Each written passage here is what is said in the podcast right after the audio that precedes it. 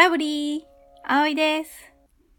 ラブリスは、葵が、はっと心奪われたラブリーなものやことに関して、心を感じるままにおしゃべりする番組です。今回は5話目ですね。今日は一人喋りの日です。はい。前回、ツイッターのね、感想を結構いっぱいいただいて、ちょっとね、声優さん、ネタの声優さんトークの回だったんですけど、かなり内容がコアだったんで、これ配信した後大丈夫かなってめっちゃ不安になったんですけど、あの意外と皆さんに楽しんでもらえたようで嬉しかったです。はい。あの、ちょっとね、私が、うん、ちょっとこう、器用な発言をしたことで、あの、フォローしてくださった方もいらっしゃって、本当に、ね、もう皆さん優しいですね。そんなね、優しい、優しいリスナーさんにね、支えられて、あの、ラブリスはやっていけております。ありがとうございます。はい。今回のラブリーテーマは、雨の日にしっとり見たい映画の話したいなと思います。雨の日ってか、まあね、あの、もう梅雨入りしたんですけど、梅雨におすすめのアニメをね、アニメ映画をちょっとお勧めしたいと思って、私すごいこの時期にね、外が、こう、雨が降ってて、しとしとしとしとこう、なってる時って、ちょっとこう切ない気分になるじゃないですか。なんか、少し寂しいような、なんか人恋しいような気持ちになる時にね、いつも見るアニメ映画があるんですけど、それがね、えっ、ー、と、新海誠監督の、えー、ことの葉の庭っていう映画なんですよ。で、あのー、まあ、去年その、君の名はが公開された時に、ことの葉の庭も、こう、ネットとかで配信とかもされてて、結構そこで、あの、見た人も多いんじゃないかなと思うんですけど、まあ、今回はちょっと私ね、それをちょっと話したいと思います。はい。で、まあ、それの前に、前置きとして ちょっとね、言っときたいことがあるんですけどね。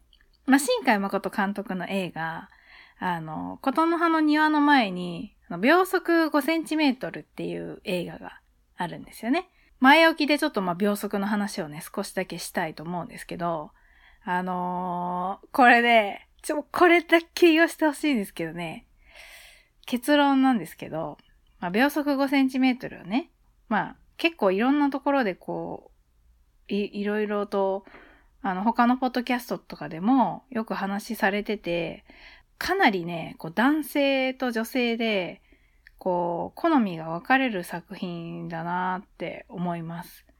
うん。で、あの、秒速5センチメートルね。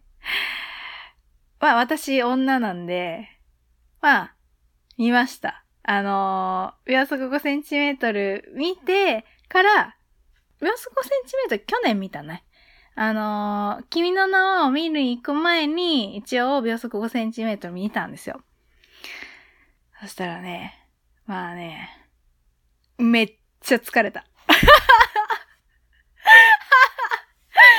あのね、もうこれ私の性格知ってる人だってなんとなくもう薄々わかると思うんですけどね。秒速5センチメートルは、もう、終始ね、主人公にイライラしたから、おそらくもう見ることはないと思います。あのね、これ、こっから多分秒速5センチメートル、辛口批評始まるんで、あの、秒速5センチメートルが好きな方、もしくは、それ聞きたくない方は、あの、ちょっとスーって、スルして何個かこう、あの、15分後ぐらい。15分も喋るか。まあ、あの、ちょっとここ飛ばしてくださいね。はい。不快かもしれないんで。はい。ただ言わせて、これだけ。はい。で、あのね、まあ、秒速5センチメートルいいとこね。あの、映像は本当に美しかったんですよ。音楽も綺麗だし、あの、まあ、新海誠監督の作品って、こう、流れ星みたいなのがよく出てくる。空とかもよく出てきて、もう本当に私空好きで、夜空とか好きだからめっちゃ綺麗。もうそれだけ本当に美しかった。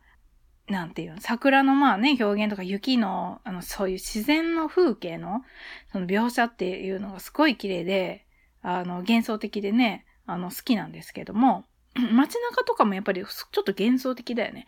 うん、それは本当に美しかった。ただ、ただ、もうストーリー、もう最悪。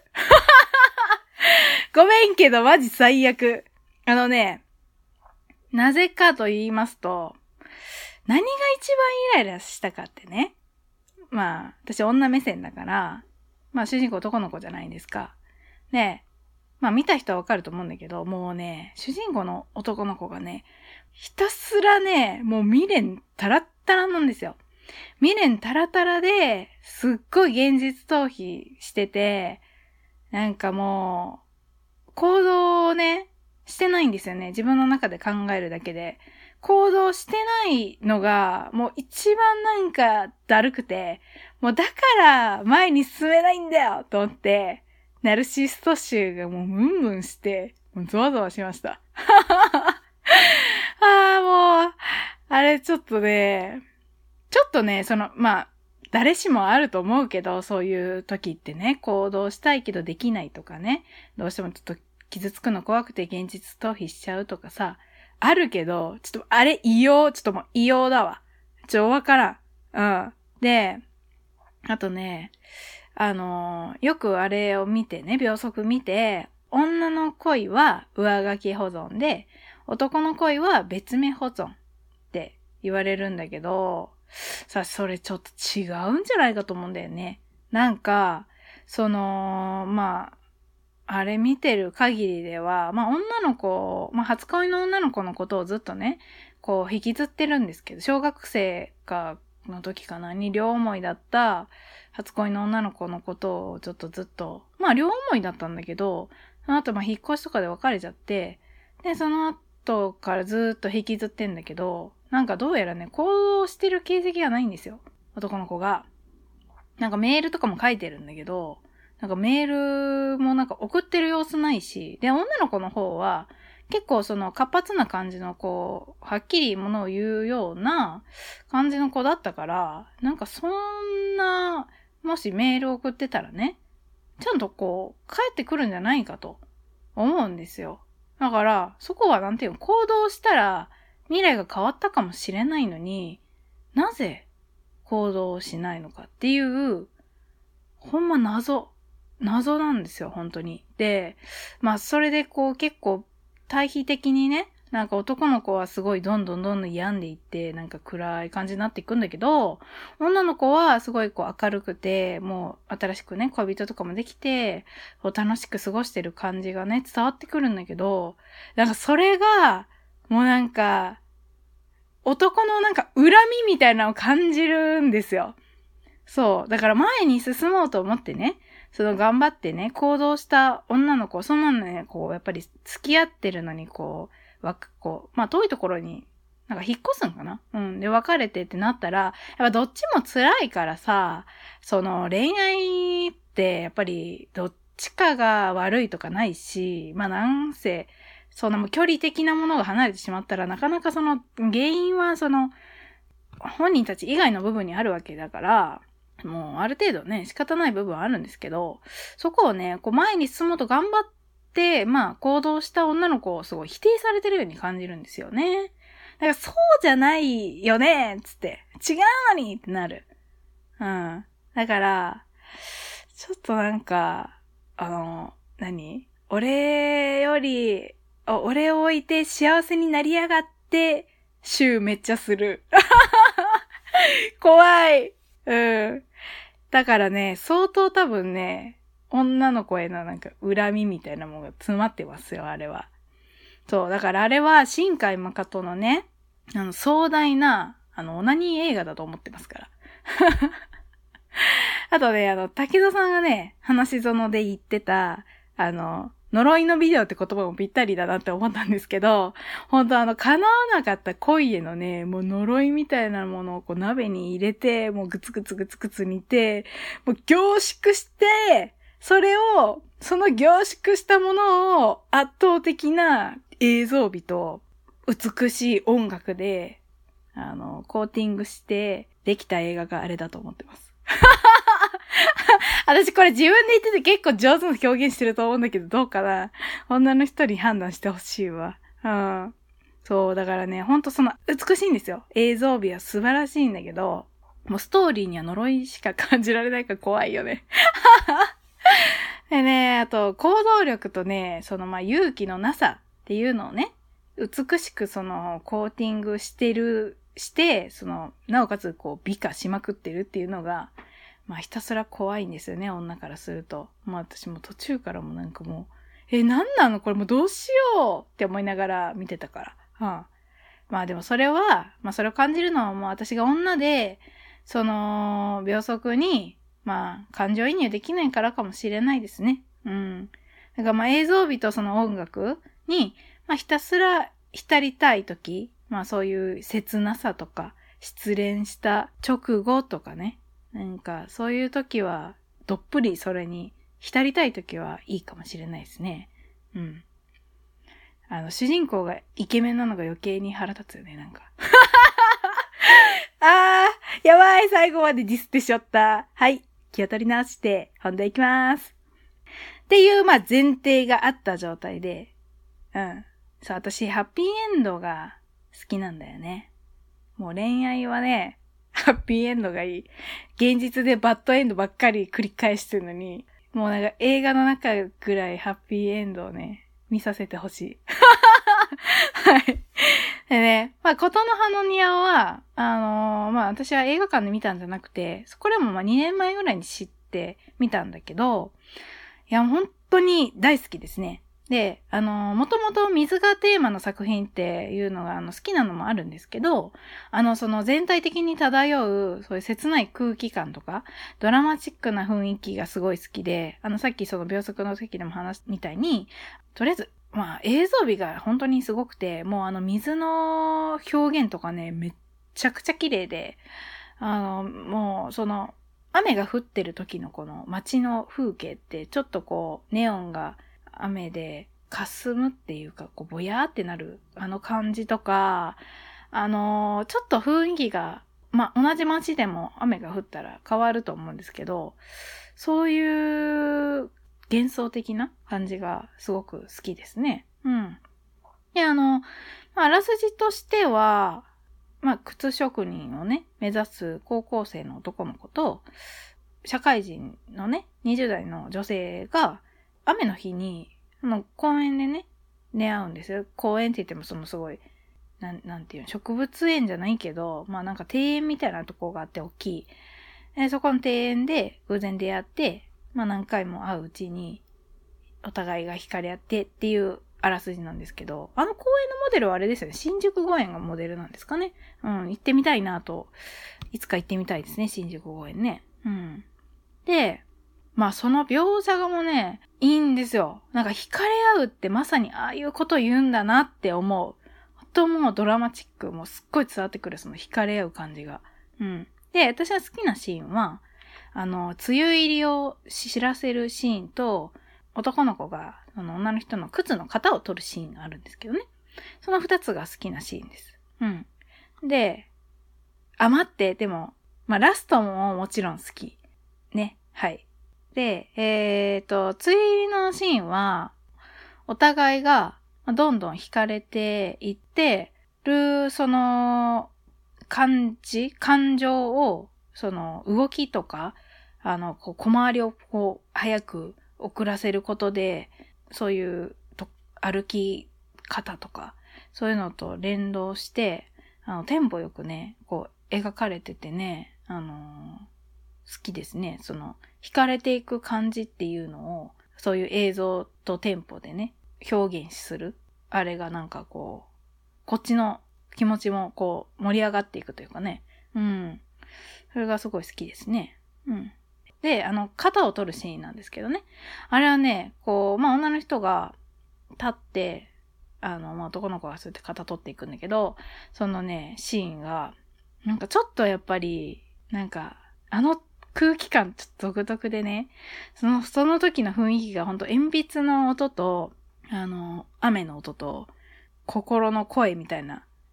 心の声なかったな。うん、ほんと、ひたすら鉛筆と雨の音だけ響いて、あの雰囲気、なんかね、ちょっと、エロいんですよ。文学的かつ情緒的で、すごいなんかね、はーってなんか、普通なんで服も着てるし、別にただ肩取ってるだけなんだけど、なんかその、ねえ、こう、やっぱ隠れた思いみたいなものがあるわけじゃん。欲望とか。なんかそういうのが少しこう透けて見えてる感じがエロくていいですね。あの、情緒的な感じがいいですね。こう、あの、昔の文学のちょっと世界って感じかな。うん。はい。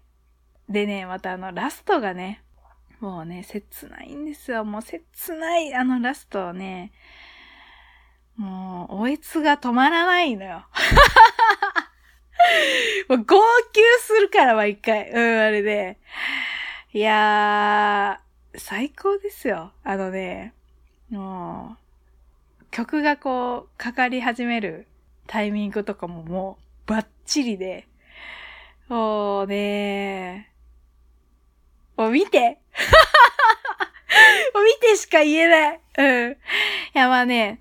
で、まあ最後はちゃんとお互いね、こう、ま、まあいろいろ紆余曲折あるんですけど、まあ最後はちゃんとお互いが向き合うんですよね。うん。それが向き合ってお互いの気持ちをぶつけ合うんですけど、それがね、本当に良かった。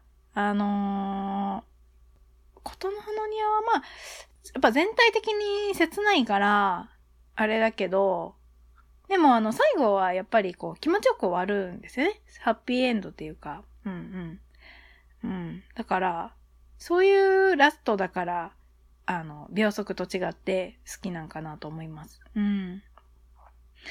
でね、あの、その、私、あの男の子の性格すごく好きで、あの、すごいストイックでね、なんか危ういくらい純粋でまっすぐでね、でもやっぱそれでいてこう、紳士的で、本当に素敵なんですよ。うん、弱い自分と向き合ってそれをこう克服しようとこう頑張ってる感じうん。本当もあの、思春期のね、もう、きらめきですよ、本当 きらめきが凝縮されてる。うん。いい子だなと思って、本当に。性格がいい、いい子です。うん。こう、応援したくなるようなね、うん、感じなんですけど、まあそれがね、こう作品全体にこう浸透してるからこう惹かれるのかもしれない。二人とも、まああの女の人もそうだし、こう一生懸命こう生きてる感じがこう胸を打つんだなーって、うん、思いますね。うん。純粋な感じ、本当に。切ないけど。うん。